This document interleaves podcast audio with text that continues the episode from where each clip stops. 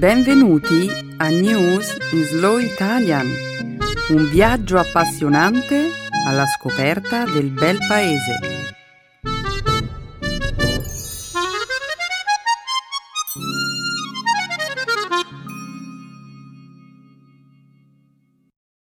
Oggi è giovedì 23 novembre 2017. Benvenuti a una nuova puntata del nostro programma settimanale News in Slow Italian. Un saluto a tutti i nostri ascoltatori. Ciao Stefano. Ciao a tutti. Ciao Benedetta. Stefano, lo shopping natalizio è iniziato. Sei pronto? Certo, sono molto preparato. Fare shopping natalizio è facile. Facile. Sì, facile per quelli che scelgono un regalo utile, elegante, intellettuale e indimenticabile. Utile, elegante, intellettuale e indimenticabile. E che cos'è? Un abbonamento omaggio per News in Slow Italian. Beh, sul fatto che sia un regalo elegante, intellettuale e indimenticabile sono d'accordo, ma utile? E perché mai delle persone di madrelingua italiana avrebbero bisogno di un regalo del genere? Io lo regalerò ai miei amici che stanno imparando l'italiano. Agli altri regalerò un abbonamento per eh, News in Slow Spanish o News in Slow French oppure News in Slow German o magari per il nuovo programma News in Slow English. Ah, un'idea davvero intelligente. Bene, ora che abbiamo concluso la nostra elegante chiacchierata promozionale, possiamo continuare a presentare la puntata di oggi. Come sempre, apriremo il programma con alcuni argomenti di attualità.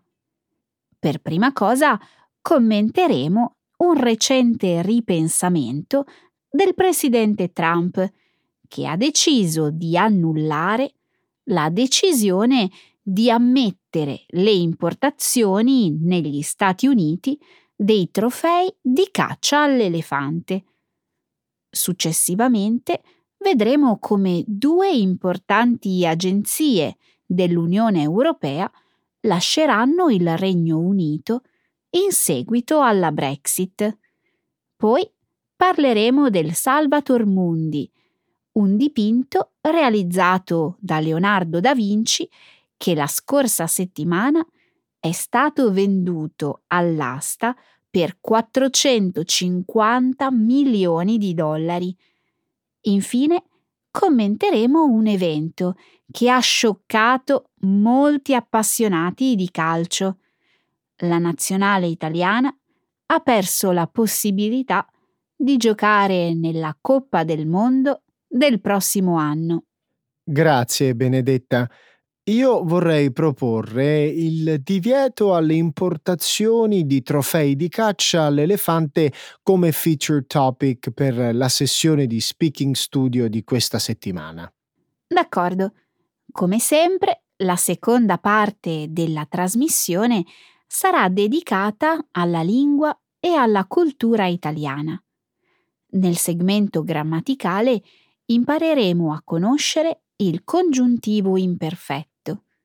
Infine, concluderemo la puntata con una nuova espressione idiomatica. Fare quattro salti. Perfetto, Benedetta. Cominciamo. Sì, Stefano, non c'è tempo da perdere. Diamo inizio alla trasmissione.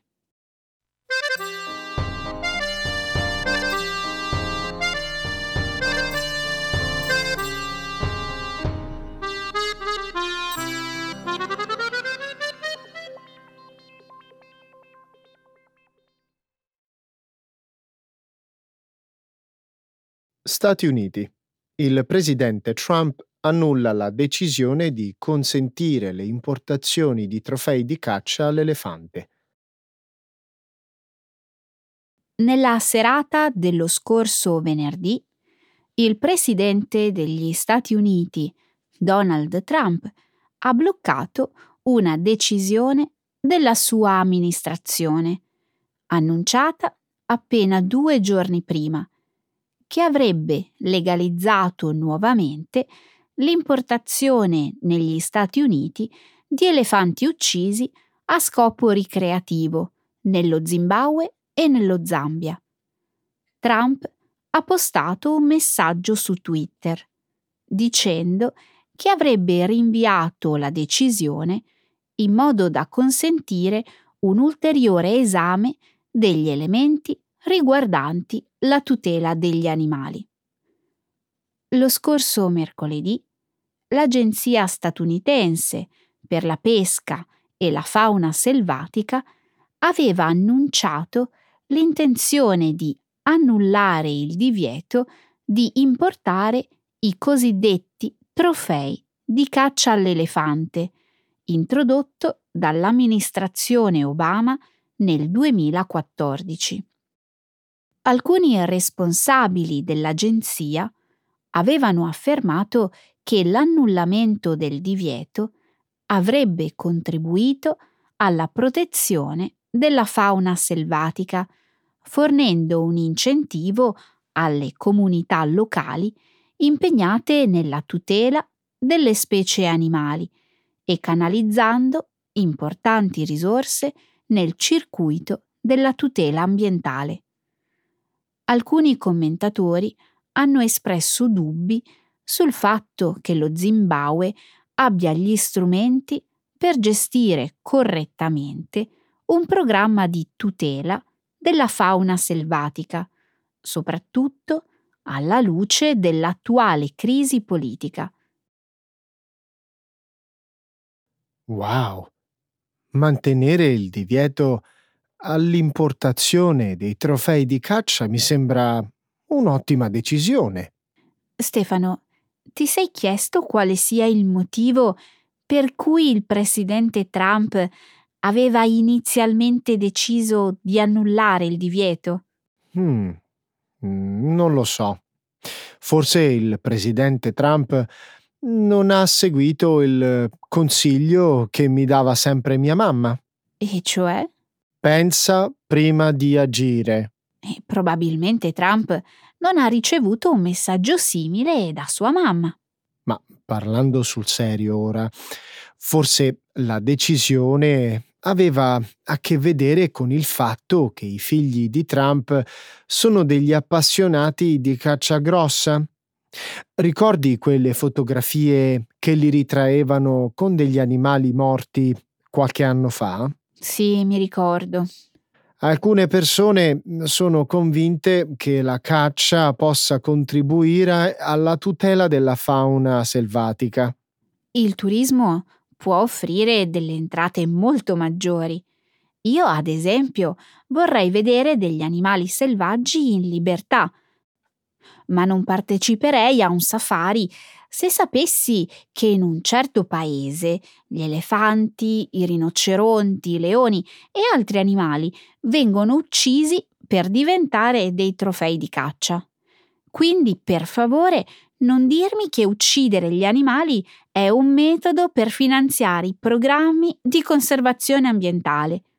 Ma lo sai che i gruppi a favore della caccia sostengono che questa attività porta centinaia di milioni di dollari nelle casse dei paesi dell'Africa meridionale e orientale? D'altro canto, secondo i gruppi che si oppongono alla caccia, questi numeri sarebbero in realtà molto più bassi. Lascia perdere i soldi. Proporre la caccia agli animali come un metodo di tutela della fauna è un'idea assurda. Negli ultimi anni il numero degli elefanti africani è diminuito drasticamente e incoraggiare la caccia non farà che peggiorare il problema.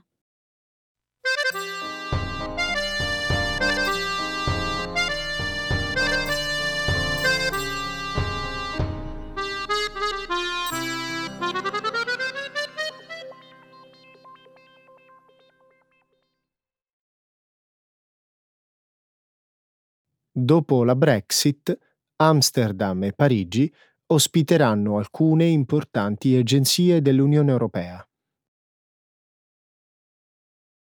Lo scorso lunedì i ministri dei 27 paesi membri dell'Unione Europea si sono riuniti per scegliere le città che ospiteranno due importanti agenzie comunitarie che attualmente hanno sede a Londra.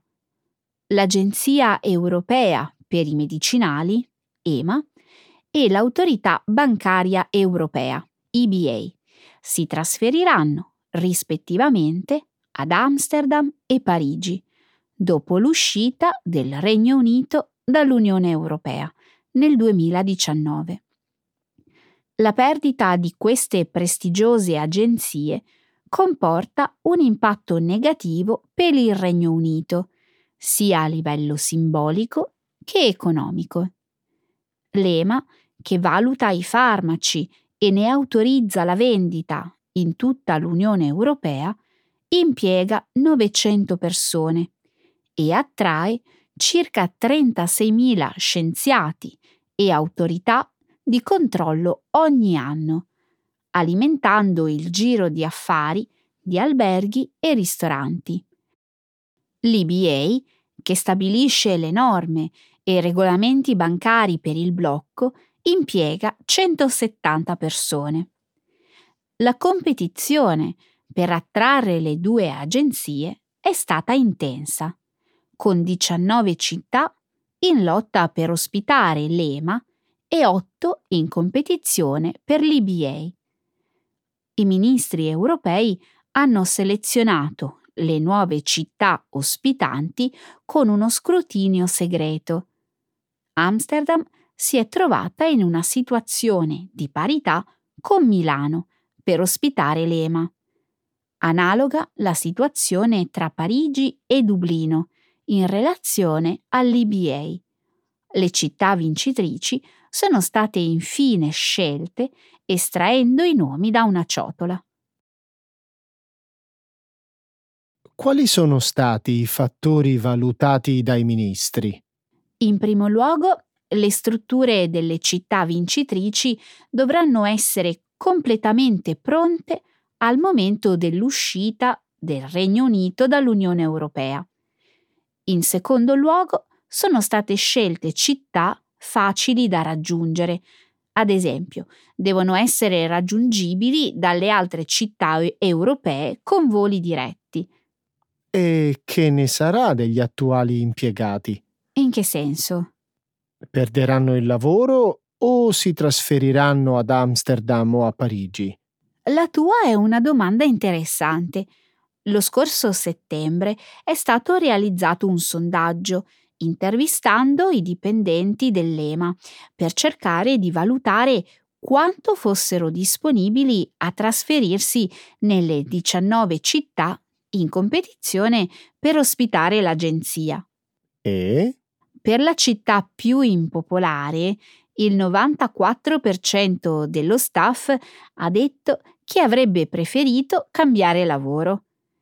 Persino nel caso della città più popolare c'è stato un 19% che ha detto che avrebbe preferito lasciare il proprio lavoro.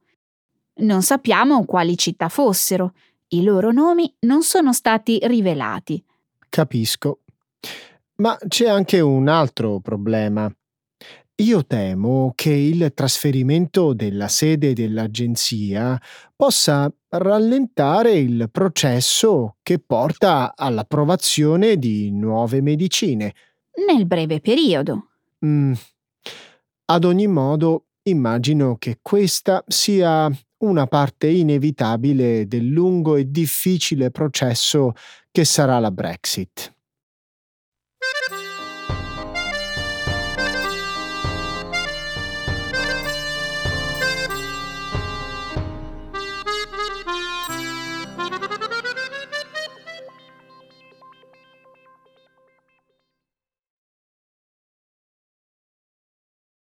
Venduto all'asta un dipinto di Leonardo da Vinci per una cifra record di 450 milioni di dollari. Lo scorso mercoledì, un dipinto raffigurante Cristo, realizzato da Leonardo da Vinci, è stato venduto all'asta per 450 milioni di dollari, il prezzo più alto mai pagato per un'opera d'arte. Christie's, la casa d'aste newyorkese che ha venduto il dipinto, non intende rivelare l'identità dell'acquirente. Del dipinto, Salvator Mundi, commissionato dal re di Francia Luigi XII, oltre 500 anni fa, si era perduta ogni traccia fino all'inizio di questo secolo. Nel 2005 il dipinto fu acquistato per 10.000 dollari nell'ambito della vendita di una proprietà immobiliare.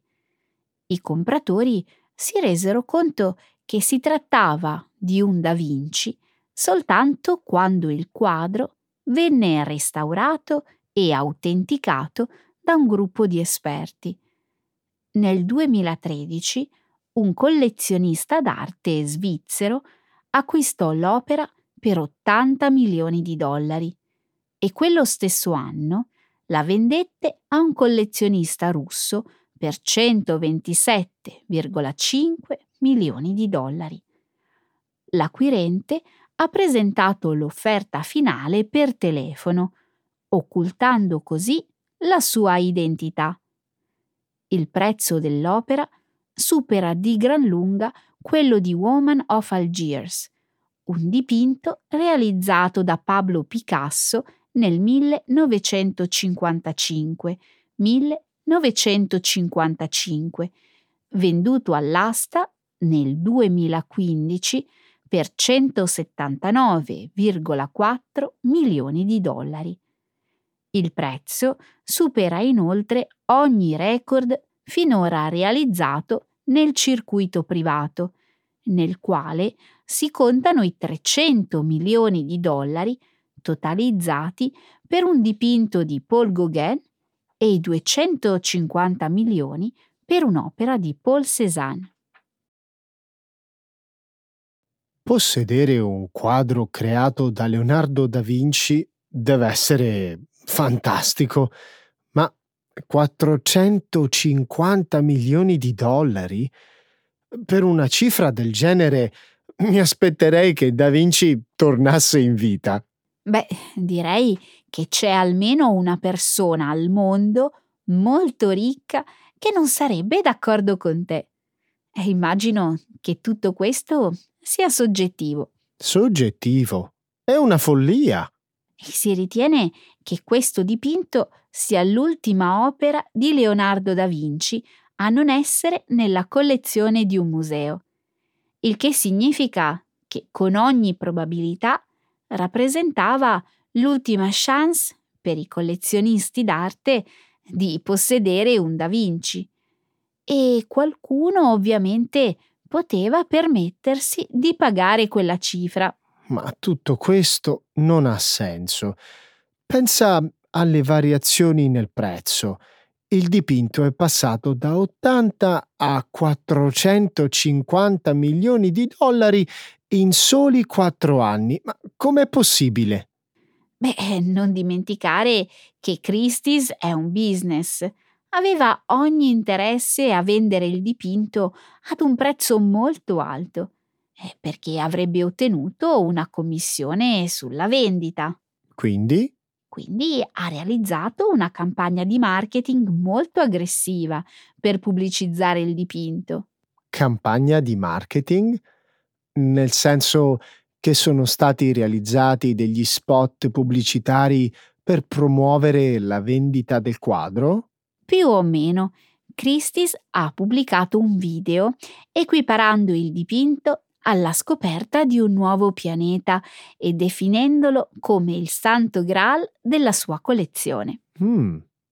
E pensare che io credevo che gli esperti d'arte fossero troppo intellettuali e raffinati per lasciarsi manipolare dal marketing. E perché? I collezionisti d'arte non sono diversi dagli altri esseri umani.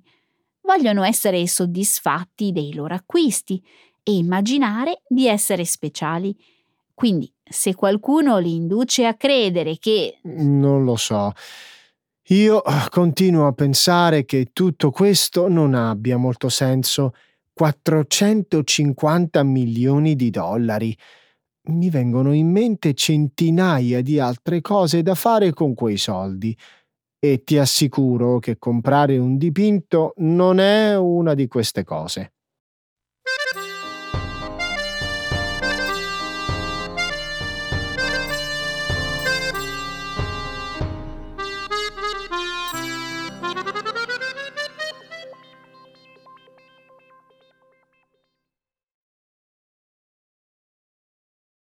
Per la prima volta in sei decenni l'Italia non si qualifica per la Coppa del Mondo di calcio. Lo scorso mercoledì 13 novembre la nazionale di calcio italiana ha perso la possibilità di giocare ai mondiali del prossimo anno, dopo aver pareggiato per 0 a 0 con la Svezia, in una partita che avrebbe dovuto vincere. È la prima volta dal 1958 1958 che la squadra italiana, che ha vinto quattro volte la Coppa del Mondo, non si qualifica per un campionato mondiale. Dopo essere arrivata seconda su sei squadre nel girone di qualificazione, l'Italia per assicurarsi un posto nel torneo del prossimo anno in Russia avrebbe dovuto vincere con la Svezia. Tuttavia, la squadra italiana ha perso contro gli svedesi per 1 a 0 lo scorso 10 novembre e poi, tre giorni dopo, non è andata oltre un risultato di pareggio, permettendo così alla Svezia di avanzare. In Italia molti appassionati di calcio e numerosi commentatori sportivi hanno accolto il risultato come una tragedia nazionale, criticando una serie di scelte tecniche dell'allenatore Giampiero Ventura. Secondo altri commentatori, invece, i giocatori di quest'anno erano il gruppo più debole che avesse mai gareggiato per l'Italia in un torneo. La mattina, dopo il pareggio, il titolo del principale quotidiano sportivo italiano recitava Questa è l'Apocalisse. Secondo l'ex presidente della Federazione Calcistica Italiana, Franco Carraro, il risultato potrebbe costare all'Italia una perdita di circa un miliardo di euro tra mancate vendite pubblicitarie, diritti televisivi e merchandising, senza contare i mancati incassi di ristoranti e bar durante il torneo. L'Italia è in lutto. Sarà molto strano non vedere in campo la squadra italiana nel torneo del prossimo anno in Russia. La sconfitta italiana in realtà non è stata l'unica sorpresa emersa dalle partite di qualificazione, vero? Nemmeno l'Olanda si è qualificata, né il Cile. Eppure le due squadre si erano distinte nei precedenti tornei internazionali, no? Sì, questo è vero. Ad ogni modo, né l'Olanda né il Cile hanno mai vinto una Coppa del Mondo. L'Italia ne ha vinte quattro. Sai, i responsabili della squadra italiana erano così sicuri del fatto che gli azzurri si sarebbero qualificati che avevano già prenotato le stanze d'albergo in Russia. Mm, Forse il problema della squadra italiana è stata la presunzione? Non esattamente. In realtà c'erano molti dubbi sulle prospettive della squadra italiana anche prima dell'inizio delle partite di qualificazione. Il vero problema sembra essere stata l'assenza di una pianificazione a lungo termine. In che senso? Beh, l'Italia non ha dedicato molta attenzione alla formazione delle nuove generazioni, ad esempio investendo in una serie di programmi dedicati al calcio giovanile. Molti giocatori della nazionale hanno circa 30 anni. Eh, stai dicendo che sono vecchi? Certo che no, ma negli sport professionistici a volte 30 anni possono essere tanti.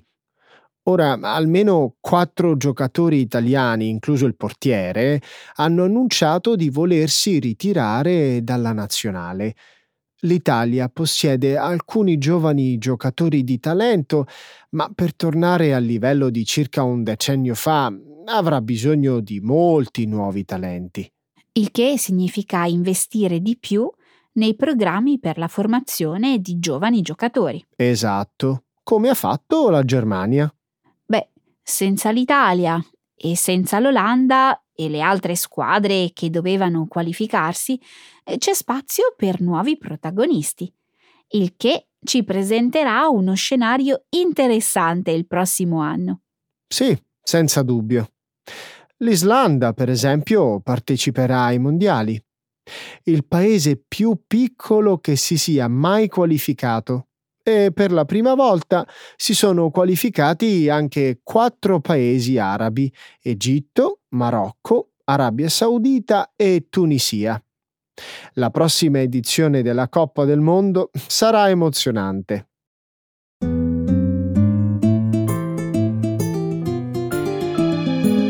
Adesso la grammatica. Per capire le regole di una lingua poetica.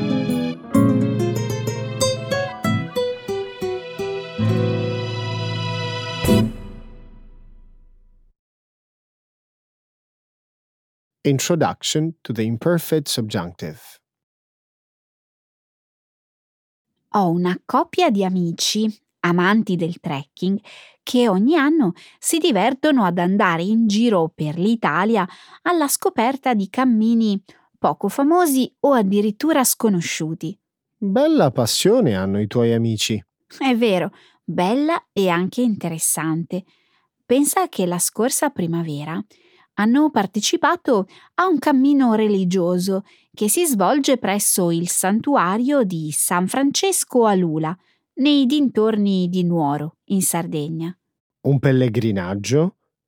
Pensavo che i tuoi amici fossero viaggiatori un tantino più avventurosi. Beh, forse il cammino di San Francesco a Lula non sarà così tanto avvincente, ma sicuramente può essere considerato uno dei pellegrinaggi più caratteristici e famosi dell'isola. Mi hanno raccontato che il santuario da raggiungere si trova in cima a un monte, a poco più di 30 km da Nuoro, distanza che i fedeli, il 4 ottobre, percorrono a piedi nel silenzio della notte. Fermati un attimo. Poco fa mi hai detto che i tuoi amici sono andati in Sardegna in primavera. Adesso parli di ottobre. Preferirei che tu fossi più precisa con le date. Non ho sbagliato. Ci sono due pellegrinaggi, uno in ottobre e un altro a maggio. Loro sono andati a maggio. Durante il cammino hanno assistito a una festa piena di rituali antichissimi, come quella degli abitanti dei villaggi che lavano i piedi ai pellegrini stanchi. Non sapevo ci fossero usanze simili in Sardegna. Ce ne sono tantissime. Inoltre ai pellegrini viene offerta una particolarissima pietanza che prende il nome di su filindeo, una minestra cotta nel brodo di pecora e condita con il formaggio. E cosa avrebbe di così particolare? La pasta all'interno è considerata una tra le più rare al mondo. Sufilindeo, che in italiano vuol dire fili di Dio, è un termine che descrive i sottilissimi fili di cui è formata la pasta. Fili i quali, posti in tre strati sovrapposti, in diagonale e intrecciati, formano un sottile cerchio dalla superficie irregolare. Mi sono spiegata bene? Hmm. Sarebbe più chiaro se tu mi mostrassi una foto. Hai ragione. Più tardi la cerco sul web e te la mostro prima della fine della puntata. Per darti un'idea della particolarità di questa pasta, devi immaginare che i fili che la compongono sono così sottili che potrebbero essere paragonati alle linee tracciate da una penna dalla punta finissima. Impressionante. Chissà come viene realizzata. Bella domanda. La pasta è frutto di una tecnica tanto antica quanto complessa. Il processo di preparazione è così laborioso che negli ultimi anni è riuscito ad attrarre l'attenzione di cuochi famosissimi, come per esempio Jamie Oliver, che si è recato sul posto per osservarla da vicino. Addirittura. Significa che presto la troveremo sulle nostre tavole? Mi dispiace deluderti, ma purtroppo questa, per il momento, non è una possibilità. Preparare il sufilindeo richiede tanti anni di pratica. Al momento sono pochissimi coloro che sanno padroneggiare quest'arte e il numero di persone disposte ad impararla è quasi inesistente. Speravo che tu mi dessi una risposta differente. Che tristezza.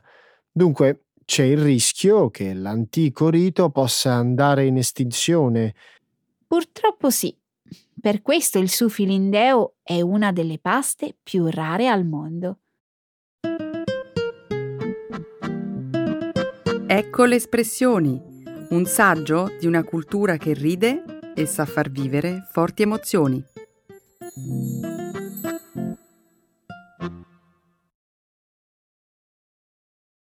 Fare quattro salti. To shake a leg. Non ci crederai, ma venerdì scorso sono andata a fare quattro salti nella discoteca più alla moda del momento. Sei stata in discoteca? Che mi venisse un colpo. Non pensavo ti piacessero questo tipo di divertimenti.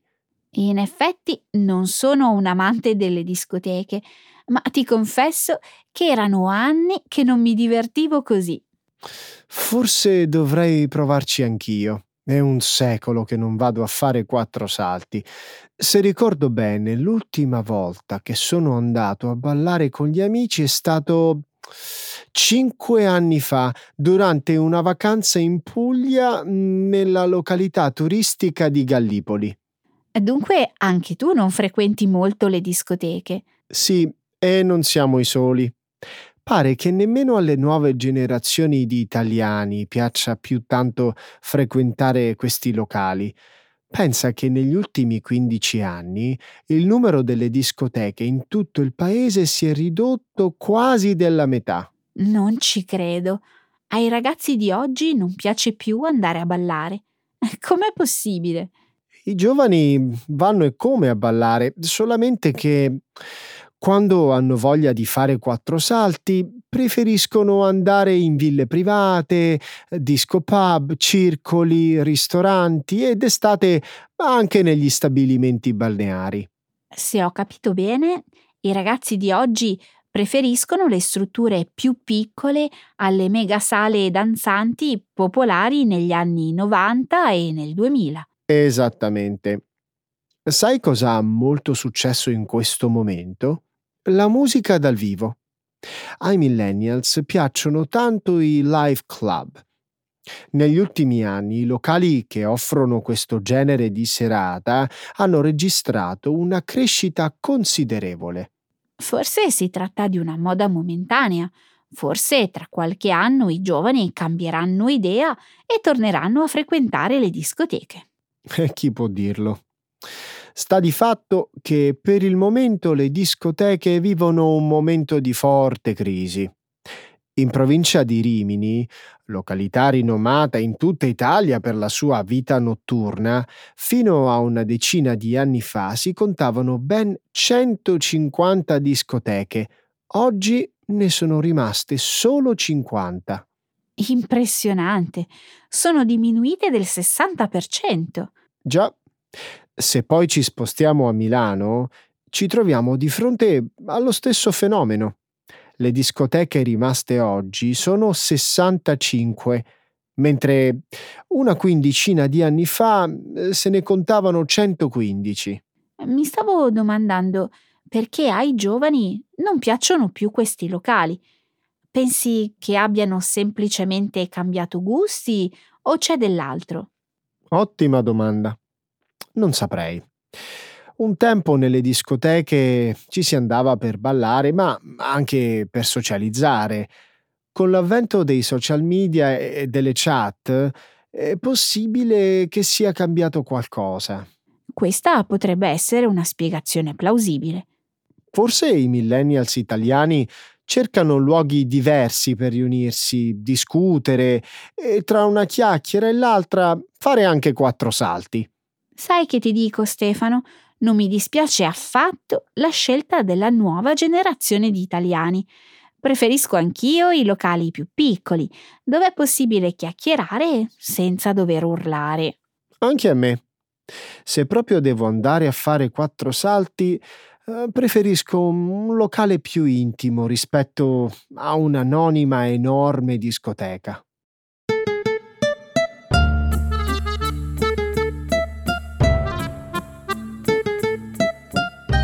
La nostra puntata è finita, Benedetta. Andiamo a fare quattro salti? Sì, in padella, Stefano. Salutiamo i nostri ascoltatori, dai. Ciao a tutti! Ciao, alla prossima!